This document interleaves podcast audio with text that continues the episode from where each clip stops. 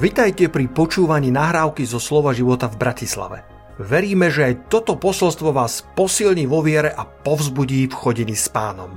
Ďalšie kázne nájdete na našej stránke slovoživota.sk Izajáš 9.5 hovorí, lebo dieťa sa nám narodilo, syn Syn nám je daný, na jeho pleciach spočinie kniežatstvo, jeho meno bude predivný radca, mocný Boh, otec väčšnosti, knieža pokoja.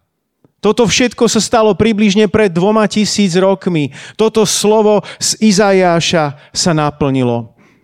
Významná udalosť svetových dejín. Počítame letopočet od narodenia Krista. A ako iste viete, ten mních, ktorý to prepočítaval a e, keď už bolo kresťanstvo na vzostupe, tak, e, tak vypočítal deň narodenia, alebo teda rok narodenia Ježiša. On sa potom pomýlil.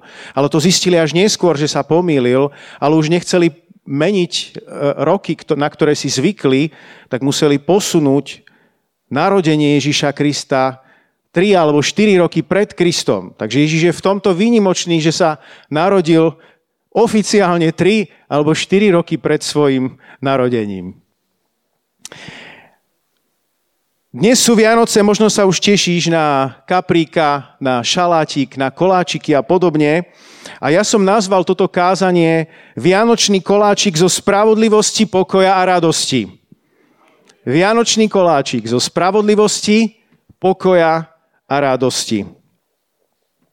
A za chvíľku prečítam ďalšiu stať Božieho slova, ktorá sa týka práve, práve toto, tohto, ale začnem Rímanom 14.17, lebo kráľovstvo Božie nie je jedenie a pitie, ale spravodlivosť, pokoj a radosť v duchu svetom. Takže možno už ti tiekli slinky, alebo vám, ktorí nás sledujete a možno tam niekde ešte e, niečo chystáte v kuchyni a už e, máš na niečo chuť, ale Božie slovo ti hovorí, že o čom je naozaj Božie kráľovstvo. Spravodlivosť, pokoj a radosť v duchu svetom. Čo keby sme si dneska urobili taký pomyselný koláčik z týchto troch ingrediencií? Ako by asi chutil? A v podstate je pravdou, že že príchodom Ježiša narodením Ježiša Krista tieto tri veci, tieto tri ingrediencie sú prítomné spravodlivosť, pokoj a radosť. A poďme sa na to teda pozrieť. Nebudem čítať e, Evangelium Matúša, ktoré takisto zachytáva príchod Ježiša, ale mne sa páči na Matúšovi, kedy to veľmi jasne napísal, že s narodením Ježiša to bolo takto. Nie jedna pani povedala, alebo nejaká, nejaká bájka, e, o ktorej sme niekde počuli, ale takto to presne bolo. Zachytili to očití svetkovia, zachytili to ich učeníci a, a, a máme o tom jasný, jasný doklad. Takže prečítam z Lukáša 2. kapitoly od verša 8 do verša 14. V tom kraji boli pastieri, ktorí v noci bdeli na poli a strážili svoje stádo. Zastal pri nich pánov aniel a ožiarila ich pánová sláva. Zmocnil sa ich veľký strach. Ale aniel im povedal, nebojte sa. Zvestujem vám veľkú radosť ktorá bude radosťou pre všetkých ľudí, lebo v Dávidovom meste sa vám dnes narodil Spasiteľ Kristus Pán. Toto vám bude znamením. Nájdete dieťatko zavinuté do plienok a uložené v jasliach. Odrazu sa s anielom zjavilo množstvo nebeských zástupov, ktoré chválili Boha a volali Sláva Bohu na výsostiach a na zemi pokoj ľuďom, ktorých On miluje. Ježíš je tu pre každého a o tom sme už pred chvíľkou hovorili v úvode tohto zhromaždenia. Ježiš je tu pre bohatých, Ježiš je tu pre chudobných, bohatých mudrcov i chudobných pastierov. Ježiš je pre malých i veľkých, Ježiš je pre deti i pre starcov i pre dospelých ľudí. Ježiš je pre všetkých ľudí. Jedna vec, keď, sa, keď čítaš toto miesto v písme, tak my to čítame z pohľadu takej, takej idylky, ktorá sa nám ako keby vynorí pred očami. Á, narodenie Ježiša. Aké milé, aké krásne to bolo, romantika, tam krávička, ovečka a, a proste zdá sa nám to, aké to, aké to bolo také, také milučké. Ale v skutočnosti, až potom možno v druhom kole ti nápadne, že aké to naozaj muselo byť pre Máriu a Jozefa, ktorí nemali kde hlavu skloniť. A pritom sa vôbec nepohádali. To je úplne na ešte ďalšie iné kázanie. Ale čo mi cez toto pán hovorí, je, že práve uprostred istého nepohodlia, práve uprostred ťažkosti a nejakých stresových situácií Boh môže vykonať najväčšie zázraky. On to urobil v tejto chvíli, kedy sa stal obrovský zázrak. Slovo sa stalo telom a prebývalo medzi nami. A Boh môže použiť tvoje situácie, tvoje nepohodlie, tvoje ťažkosti, tvoje súženia, kedy nejde všetko podľa tvojich predstav, kedy nejde všetko podľa tvojich nalinkovaných plánov, kedy sa ti to tak povediac trošku vymkne z rúk, práve vtedy je to živná pôda pre Božie zázraky. Halelúja. A chcem spomenúť pri, pri v tejto príležitosti Vianoc práve spravodlivosť, pokoj a radosť, pretože to bežné, čo ľudia prajú šťastné a veselé, je taká trošku fráza, aj keď môže byť myslená úprimne. A na druhej strane mnoho ľudí, ktorí prežíva práve ťažkosti, alebo možno mali nejakú stratu v živote, e, alebo niekto má menej peňazí, alebo je, sa cíti osamotený, tak iba to šťastné a veselé tomu až tak nepomôže. Práve preto potrebujeme ísť hĺbšie a uvedomiť si, o čom to naozaj je. A zvlášť, ak si veriaci, aby si vedel si upiecť duchovný koláčik zo spravodlivosti, pokoja a radosti a naozaj sa mohol v ňom vytešovať. Halelúja. Takže z Lukáša 2, 8 a 14 sme našli dve ingrediencie z toho koláčika. Zvestujem vám veľkú radosť, ktorá bude radosťou pre všetkých ľudí. A verš 14 hovorí sláva Bohu na výsostiach a na zemi pokoj ľuďom. Takže tam máme, máme radosť, máme pokoj ale kde je spravodlivosť? Čo vlastne Biblia hovorí, hovorí o spravodlivosti? Poznajú ľudia vlastne Božiu spravodlivosť? Taký zvláštny termín. Božia spravodlivosť. Rímanom 10.3 hovorí, keďže nepoznajú spravodlivosť Božiu a snažia sa uplatnovať svoju, nepoddali sa spravodlivosti Božej. Ako si ľudia vlastne predstavujú, predstavujú vlastnú spravodlivosť? Tým, že robia dobré skutky, mnohí, a aspoň sa snažia ako si nejaký balans nájsť v živote, pretože si uvedomujú, že na jednej strane urobili toho veľa zlého, tak dobre, poďme to teda nejako vykompenzovať, poďme si to nejako vyžehliť pred Bohom.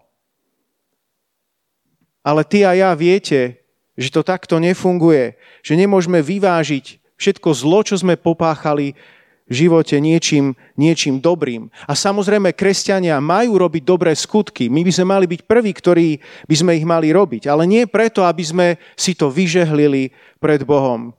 Rímanom 3.10 hovorí, ako je napísané, nie je to spravodlivého ani jedného. Takáto krutá pravda je o človeku že človek je hriešnik a až keď hriešnik zomrie, prestane hrešiť. Povieš si, to je ale teda dosť zlá správa, pastor Martin. Ale čo keby si sa na to pozrel, že či je možné zomrieť spolu s Kristom a spolu s ním vstať aj z mŕtvych. Zomrieť hriechu ešte na tomto svete. Amen. Už viete, na čo narážam? Že je zmena možná. Lukáš 7.20 hovorí, všetok ľud, ktorý ho počúval, myslí sa na Ježiša počas jeho pozemskej služby, i colníci, pokrstení Jánovým krstom, uznali spravodlivosť Božiu. Ježiš nie len, že bol spravodlivý, on predstavoval, on zjavoval spravodlivosť Božiu. Zatiaľ je to trochu zahalené, ale poďme to ešte trochu poodhaliť.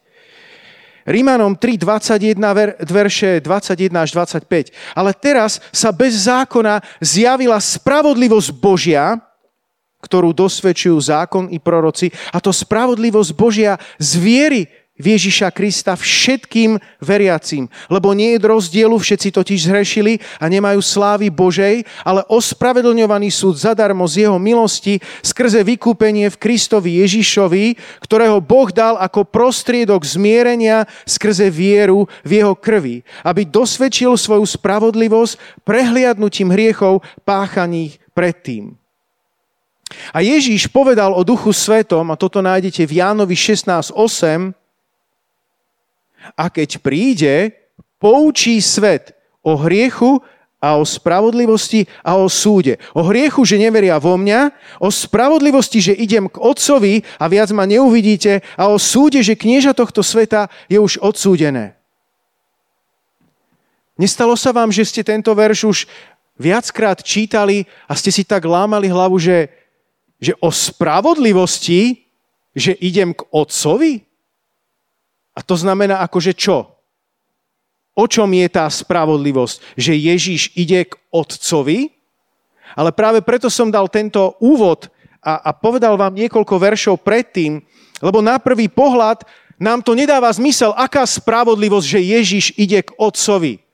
Ale drahí priatelia, bratia a sestry, tam u Otca sa završila Božia spravodlivosť. Pretože Boh je spravodlivý a ako spravodlivý Boh musí trestať hriech a keďže Boh miloval teba a mňa a nechcel trestať hriech na tebe a na mne, tak poslal svojho milovaného syna, aby zomrel za nás, za naše hriechy a na Golgotskom kríži bol trest na ňom. Ježiš sa stal za nás hriechom, aby my sme sa stali Božou spravodlivosťou v ňom. A Ježiš ako obetný baránok po svojej smrti bol skriesený a potom prichádza do neba k otcovi a na tú zlutovnicu prichádza, k tej zlutovnici prichádza so svojou krvou. A tam, bratia a sestry, je završená Božia spravodlivosť. Spravodlivosť, že Ježiš ide k Otcovi. Prichádza tam so svojou krvou a vďaka tej krvi sme prehlásení za spravodlivými. Za spravodlivých. Môžeme to povedať aj tak, že prostredníctvom kríža bolo učinené spravodlivosti za dosť. Preto keď kážeme evanelium, tak v Rímanom sa hovorí, že v Evanieliu, ktoré je mocou Božou na spasenie, tak v ňom, Rímanom 1.17, zjavuje sa v ňom zaiste spravodlivosť Božia z viery pre vieru. Ako je napísané, spravodlivý z viery bude žiť. Halelúja. A teda môžeme na základe toho, čo sa stalo na kríži, na základe toho, čo čo Ježiš urobil, môžeme byť spravodliví v Božích očiach už teraz. A môžeme žiť z viery. Alebo ako hovorí iný preklad, môžeme spravodlivý bude žiť vierou. Halelúja. Takže tá Božia spravodlivosť je, je akýsi základ, na čom sa dá stavať. My vo vlastnej sile, vo vlastnej náboženskosti by sme nikdy nezískali správne postavenie pred Bohom. Boh nás učinil spravodlivých. A preto môžeme na základe písma povedať a obráť sa k niekomu a povedz, spravodlivému bude dobré. Možno nevieš, ale cituješ písmo svete. Druhá ingrediencia toho vianočného koláčika. Prvú sme prebrali, tá je spravodlivosť. Druhá je pokoj. Pokoj. Povedzte všetci pokoj. Povedzte to naozaj tak krásne, aby z vás pokoj vyžaroval. Pokoj. Na jednej strane to môžu mať kresťania niekedy ešte ťažšie, pretože rieši všetky tie veci, ktoré ostatní ľudia a chceš mať e, poriadok, chceš mať nakúpené, chceš mať uprátané, chceš mať navarené, chceš mať napečené, ale popri tom ešte ty si samozrejme kresťan, takže potrebuješ ešte aj si prečítať Bibliu, aj sa pomodliť, aj všetko ostatné. Dosť ťažká úloha. Ale teraz sa vráťme znova späť 2000 rokov späť a pozrime sa, Aký stres mohol zažiť Jozef s Máriou. Si to skús predstaviť, že si na dovolenke, že ideš na dovolenku a nemáš kde prespať. Konečne vycestuješ niekam a teraz zrazu nemáš kde prespať. Nevieš nájsť ubytovanie. To bola ťažká situácia pre Jozefa a Máriu. Ja si pamätám na jednu situáciu, keď to bolo asi pred 40 rokmi, keď som bol ešte malý chlapec. A boli sme s rodičmi eh, na dovolenke v Chorvátsku a išli sme tam, nemali sme na bývanie, tak sme išli so stanom. A prišli sme v noci do nejakého kempingu, ani sme poriadne nevedeli, aký ten kemping je. A v noci sme rozkladali ten taký veľký stan. A ráno, keď sme sa prebudili, tak moja mama zistila, že to miesto vôbec nie je vhodné na dovolenku. A stačil jeden pohľad na môjho otca a ak otec chcel mať šťastnú dovolenku, tak viete, čo nasledovalo? Balili sme stan a išli sme hľadať iný kemping. Možno keď sa pozrieme na Jozefa a Máriu a keď si uvedomíš, ako, ako ľudia žili, možno si budeš oveľa viac ešte vážiť ľudí ako, ako Sára, ktorá celý život prežila v stanoch. Halelujá. Mimochodom, Mária bola navyše tehotná. Žiadna pohotovosť nefungovala. Ja by som si celkom rád pozrel naozaj to video, ako tam naozaj bolo. A v nebi sa na to pozrieme. Takže druhá ingrediencia je pokoj. Jeremiáš 29.11 hovorí, ja poznám svoje zámery, ktoré mám s vami, znie výrok hospodina.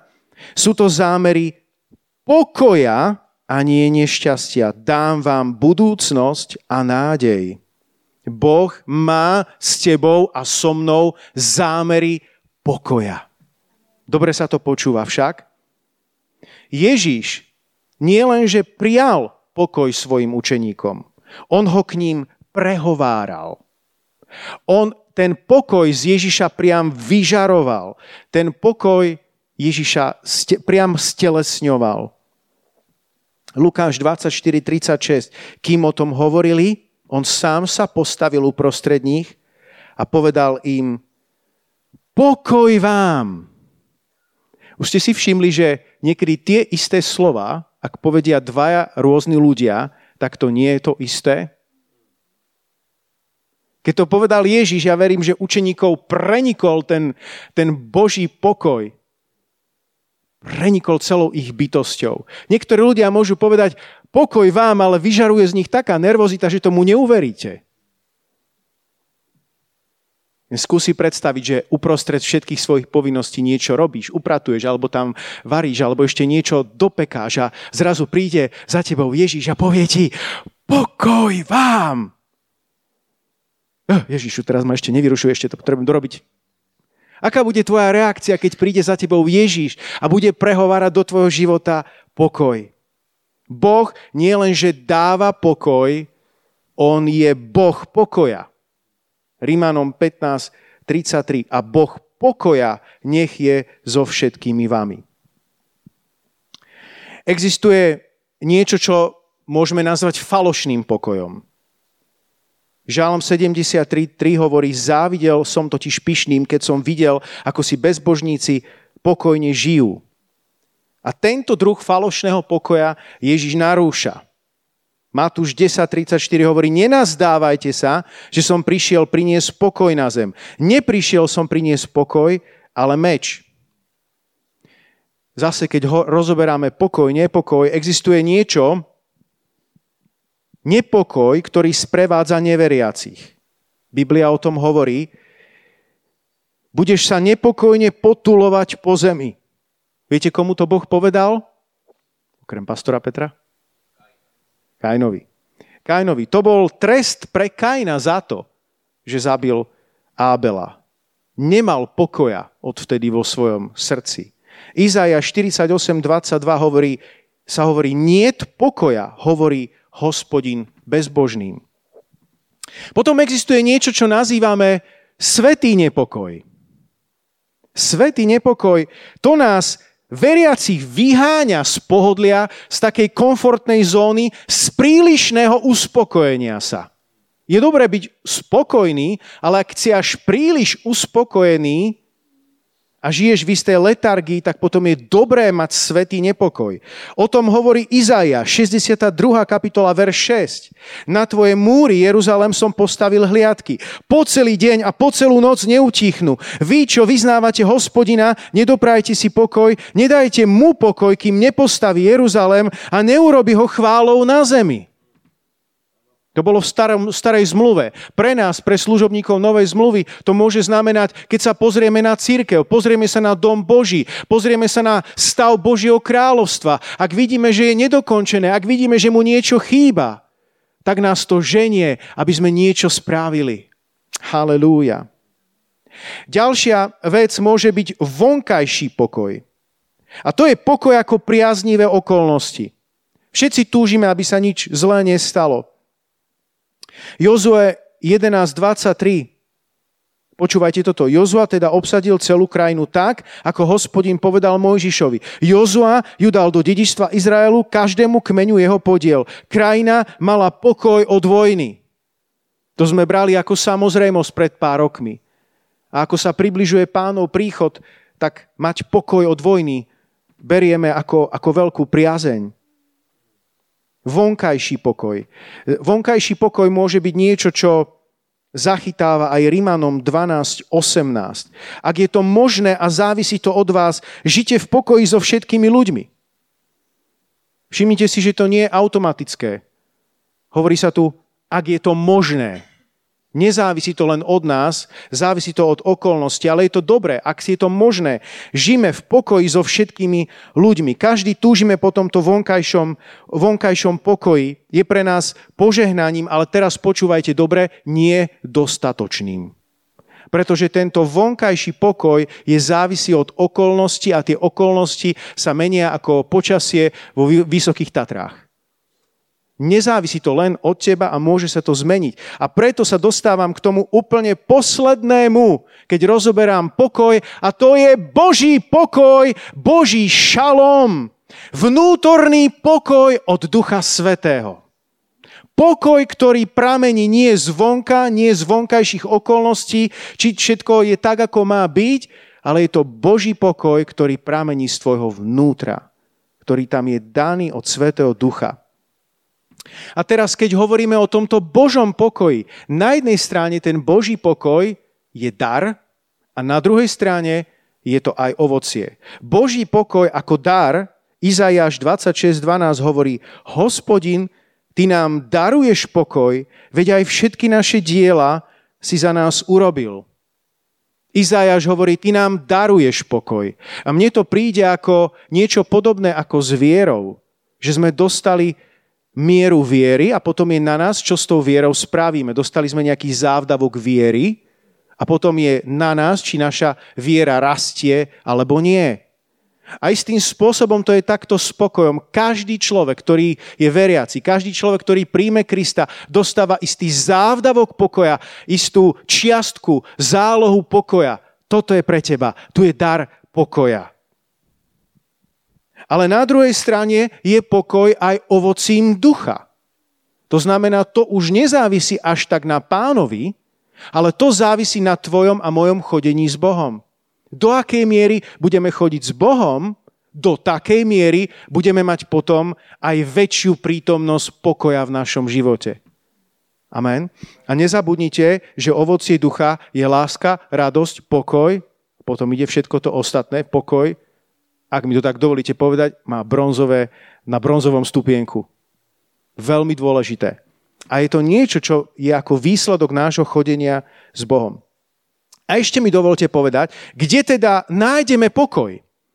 Aby sme boli takí prakticky. Dobre, ja už teda chcem ten pokoj. Pastor Martin, dobre, chcem ten Boží pokoj. Kde ho nájdem? Sú Vianoce, tak mi to konečne povedz. Dve tak, mám dva také body. Pokoj Boží nájdeš v církvi, Hageus 2.9, budúca sláva tohto domu bude väčšia ako predchádzajúca, hovorí hospodin zástupov, a na tomto mieste budem udelovať pokoj. Wow, to si možno netušil. Na tomto mieste v dome Božom budem udelovať pokoj, znie výrok hospodina zástupov. A častokrát je to tak, že ľudia, ktorí prídu do domu Božieho, do nejakej živej cirkvi, tak sú, sú v šoku, v poži- pozitívnom úžase, aký pokoj je na tomto mieste. Halelúja. To nie je náš vyrobený pokoj, to je pokoj od Svetého Ducha, ktorý prichádza do Božieho domu. A druhá vec, nemenej dôležitá, nedávam ju ako na druhé miesto, ale rovnako dôležitá, Boží pokoj nájdeš u Boha samotného. U Boha samotného. Tak, že ty sám budeš prichádzať k Bohu. Nemôžeš si kúpiť pokoj. Pokoj nepríde len tak, že niekto na teba e, bude skladať ruky. Pokoj príde tak, že budeš prichádzať ty sám k Bohu. Žalm 62 hovorí, len v Bohu sa moja duša upokojí, lebo od Neho je moja spása. Ján 16.33. Toto som vám povedal, aby ste našli vo mne pokoj. Halelúja. A pokoj prichádza takisto, že budeš Bohu poslušný. To tiež generuje, generuje pokoj v tvojom živote. Príslovia 1.33 hovorí, kto však mňa počúva, bude žiť v bezpečí, pokojne, bez strachu zo zla. Pokojne, bez strachu zo zla. Izaja 48.18 hovorí, keby si, si všímal moje rozkazy, tvoj pokoj by bol ako rieka a tvoja spravodlivosť ako morské vlny. Halelúja. Takže takto nájdeš pokoj v dome Božom a tým, že budeš prichádzať k pánovi sám. A okrem toho, ten pokoj ti potrebuješ aj kvôli tomu, aby si vedel rozoznať Božiu vôľu vo svojom živote. To známe Kolosanom 3.15. Pokoj Kristov nech rozhoduje vo vašich srdciach. Je veľmi kľúčové pre tvoje rozhodnutia. Takže už máme náš duchovný koláčik, máme spravodlivosť, máme pokoj a prichádza radosť. Povedzte všetci radosť. Povedzte to radosť tak, že naozaj myslíte radosť. To bolo lepšie. Tretia ingrediencia nášho duchovného koláča. Príslovie 15.15 15 hovorí, všetky dni chudobného človeka utrápeného sú zlé, ale ten, kto je veselého srdca, má vždycky hody. Normálne bývajú hody raz do roka na dedine, ale ty môžeš mať hody každý deň. Ty môžeš byť šťastný v Bohu. Ako povedal apoštol Pavol, za šťastného sa považujem. Už dávne proroctvo Izajáša poukazovalo, že príde doba radostných ľudí. Povieš si, pastor Martin, to naozaj? Aké proroctvo o radostných ľuďoch? To by som rád vedel. Kde sú tí radostní ľudia? Tak počúvaj Izajáša 61.3. Obrátiť pozor na zarmútených Siona dať im okrasu miesto pokola, poko, popola, oleja veselosti miesto smútku, odev chvály miesto ducha malomyselnosti a budú ich volať dubami spravodlivosti, sadením hospodinovým, aby bol oslávený. Povieš si, to je nádherné, to je krásne, kde sú tí ľudia? Chcel by som ich spoznať. A Boh ti hovorí, pozri sa na seba, ty si jeden z nich, ty si ten dub spravodlivosti, Boh teba povolal, Boh dal tebe oleja veselosti miesto smutku. Halelúja. Zakričte halelúja na to. Naša radosť začína dňom spasenia. A nebolo by dňa spasenia, keby sa Ježíš nenarodil na túto zem. Halelúja. Ak sa vrátime do Lukáša 15, nemusíte tam ísť, len počúvajte, poznáte dobre ten príbeh o márotratnom synovi. Keď sa márotratný syn vrátil k svojmu otcovi a konečne sa objali a, a otec ho obnovil, tak je napísané, že sa začali radovať. Lukáš 15.32 hovorí, ale veseliť a radovať sa patrilo. Predtým Otec hovorí, lebo tento môj syn bol mŕtvý a ožil, bol stratený a našiel sa a začali sa veseliť. A nie je napísané, že by sa prestali veseliť. Halelúja. Nie je nikde napísané, že by si sa mal prestať veseliť, lebo si už 10 rokov spasený, alebo 20 rokov spasený a už máš len hlbokú radosť vo svojom vnútri. Máme sa stále radovať v hospodinovi. Halelúja. Z čoho pramení naša radosť? Dovolte mi pár takých bodov. Radosť z porážky nepriateľov. Druhá kronická 2027 a vrátili sa všetci mužovia Júdovi, aj mužovia Jeruzalema i Jozafat na ich čela, aby sa navrátili do Jeruzalema s radosťou, lebo im dal hospodin radosť z porážky ich nepriateľov. Radosť z porážky ich nepriateľov. Bratia a sestry, Ježiš je víťaz. Diabol je porazený. Existujú pesničky o tom, ale nielen pesničky, už len samotné toto prehlásenie, že Ježiš je víťaz, Satan je porazený, tvoj úhlavný nepriateľ je porazený, ten, ktorý ťa pokúša, ten, ktorý robí zlé veci, ten, ktorý krádne, ničí a zabíja, ten je porazený. Už to by ti mohlo dodávať radosť. Halelúja. Radosť prichádza z múdrej odpovede. Príslovie 15.23. Človek má radosť z odpovedí svojich úst a slovo na svoj čas, oj, aké je dobré. Už sa vám stalo, som presvedčený, že áno, že ste sa s niekým rozprávali a, a zrazu z vás vyšla taká nečakaná múdrosť. A vy ste sa čudovali, o, to bolo čo? Nad tým som ani doteraz nepremýšľal, to som nikdy predtým nepovedal. A ak si dostatočne pokorný, tak dokážeš v takých chvíľach uznať, že to bol Duch Svetý. Že zrazu Duch Svetý nejakým spôsobom ti niečo pošepol, alebo jednoducho ťa nasmeroval tvoj myšlienkový tok a zrazu to proste z teba vyšlo. Aká múdrosť. A ty si sa zrazu začal radovať. Páne, to je nádherné. Radosť z múdrej odpovede. Radosť z poznania Boha a Božieho slova. Dovolte mi zacitovať 1. Jána 1.4.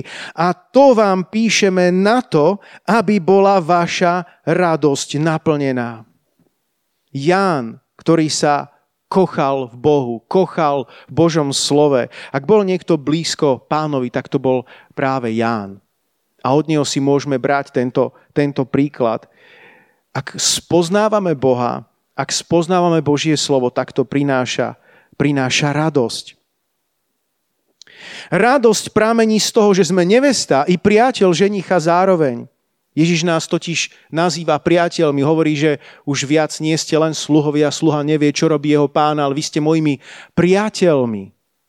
A zároveň sme Kristovou nevestou. Tak ako sa približuje Ježišov príchod na túto zem, tak potrebujeme žiť viac a viac sveto. Kto je svetý, nech sa posvetí ešte, aby sme ako nevesta Kristova boli pripravení stretnúť sa so ženíchom. A Ján 3.29 hovorí, ten, ktorý má nevestu, je ženich a priateľ ženichov, ktorý tam stojí a čuje ho, veľmi sa raduje pre hlas ženicha. Genesis, poďme ďalej, ďalšia, ďalšia vec, z čoho pramení radosť. Radosť pramení z toho, keď budeš dobré robiť. Genesis 4.7 hovorí, či keď budeš dobre robiť, nebude tvoja tvár povznesená a veselá? Ak si niekomu urobil dobré, akú radosť ti to prinieslo? Blahoslavenejšie je dávať ako brať. Kedykoľvek urobíš niečo pre svojho blížneho, tak to prináša radosť. A o Ježišovi je napísané, Žalm 45.8, Miloval si spravodlivosť a nenávidel si bezbožnosti, preto ťa pomazal Bože, tvoj Boh olejom veselosti nad tvojich druhov. Olej veselosti nad tvojich druhov. Existuje radosť, ktorá vychádza a pramení z postoja k spravodlivosti a bezbožnosti. A ešte dovolte na záver poviem, že tá biblická radosť je spojená s chválou alebo s uctievaním Boha. Druhá kronická 29, verš 30, hovorí, okrem toho rozkázal král Ezechiáš i kniežata Levitom, aby chválili hospodina slovami Dávida a vidiaceho Azafa. A chválili, až bola radosť a sklonili hlavy a kláňali sa. Tu vidíte, ako je to prepojené, ako tá chvála a uctievanie Boha je prepojené s našou radosťou. My máme oveľa väčšiu radosť, ako môže mať tento svet, pretože naša radosť má skutočný základ, má nejaký koreň, nie je závislá na okolnostiach, nie je závislá na tom, či máš plnú peňaženku alebo, alebo veľa peňazí na účte. Žalm 4.8 hovorí, dáš do môjho srdca väčšiu radosť, ako majú oni vtedy, keď sa im urodí hojnosť Božia a keď natlačia množstvo vína. A dovolte, aby som to zakončil, že radosť hospodinová je našou silou. Halelúja. Takže máme upletený ten koláčik celý. Máme ho upečený, spravodlivosť, pokoj a radosť pochutnaj si na ňom. Na rozdiel od iných koláčov, tento koláč je zdravý, je duchovne zdravý, prinesie ti požehnanie, prinesie ti úžitok. Spravodlivosť si dostal ako dar, bolo ti to darované. Spravodlivosť Božia, niekto iný trpel za nás, aby nám mohla byť darovaná spravodlivosť. Pokoj, dostal si pokoj, závdavok pokoja, ale ako budeš chodiť s Bohom a spoznávať ho na všetkých svojich cestách, tak budeš môcť mať viac a viac pokoja. A radosť, radosť hospodinová, ktorá je tvojou silou. Poďme sa postaviť spoločne. Halelúja. Halelúja. Drahý Pán Ježišu, tak ti vzdávame chválu. Ďakujeme ti, Páne, že si prišiel na túto zem. Boh sa stal človekom, aby my sme sa mohli stať Božími deťmi. Ďakujeme ti, Páne, za tú milosť a privilegium, že si nás prijal ako svoje milované deti. Ďakujeme ti, že ten príbeh, ktorý si pripomíname, je reálny, je pravdivý a znamenal zmenu našeho života. Ďakujeme ti, Páne, a chceme si uvedomovať to, čo nám bolo z milosti darované, Ďakujeme ti za spravodlivosť, ktorá nám bola darovaná. Ďakujeme ti za pokoj. Ďakujeme ti za radosť v duchu svetom. Daj, Páne, aby sme vedeli žiť tieto pravdy na Vianoce i po Vianociach i celý ďalší budúci rok. Lebo Božie kráľovstvo nie je pokrm a nápoj, ale spravodlivosť, pokoj a radosť v duchu svetom. Halelúja. Halelúja, sláva Tebe, Páne. Halelúja. Poprosím ešte chválu, keby mohla prísť na záver. A mám ešte na srdci zakončiť túto bohoslužbu, že by sme spolu s pastorom Petrom vám dali také požehnanie, aby tá spravodlivosť, pokoj a radosť mohla prúdiť do vašich rodín. Všade, kde je potreba, všade, kde je nedostatok, nech príde Boží pokoj, nech príde Božia radosť. Ak ťa môžem poprosiť, poďme spoločne možno. Halelúja. Halelúja. Halelúja. Halelúja. Sláva Tebe, Pán Ježišu. Ďakujeme Ti, Páne. Ďakujeme Ti za Tvoj Boží ľud. Ďakujeme Ti, Pane, za všetkých, ktorí sú, Pane, nie kvôli tomu, čo všetko museli urobiť. Páne, vďaka Ti za každého jedného brata, sestru, za to, že sú a oni sú milovaní tebou a ty máš pre nich to najlepšie. A my aj práve teraz, takto symbolicky na Vianoce, spoločne spolu ako pastori chceme vystrieť svoje ruky. Chceme požehnať tvoj ľud, aby ich zaplavil hojnosť spravodlivosti, hojnosť Božieho pokoja a hojnosť radosti. Halelúja. Oče nebeský, daj, aby na nás na naše rodiny, na našu církev, na každého jednotlivca žiarila Tvoja dobrotivá tvár, Pane, počas týchto sviatkov. Ale aj potom, ako skončia, Pane, aby sme sa radovali v Tebe, Pane. Nielen preto, že máme dostatok hrozna, dostatok vína, že sa nám darí v živote podľa toho, ako to hovorí Habakuk, ale aby sme sa radovali, pretože Ty, Pane, rozjasňuješ naše srdcia. Nech Tvoja radosť je našou silou, Pane a nech nás sprevádza Tvoj pokoj. Pane, a že nám pokoj Boží tomuto ľudu. Pokoj Boží uprostred súžení, pokoj Boží uprostred zápasov, ako povedal apoštol Pavol, zvonká boje, znuká strachy.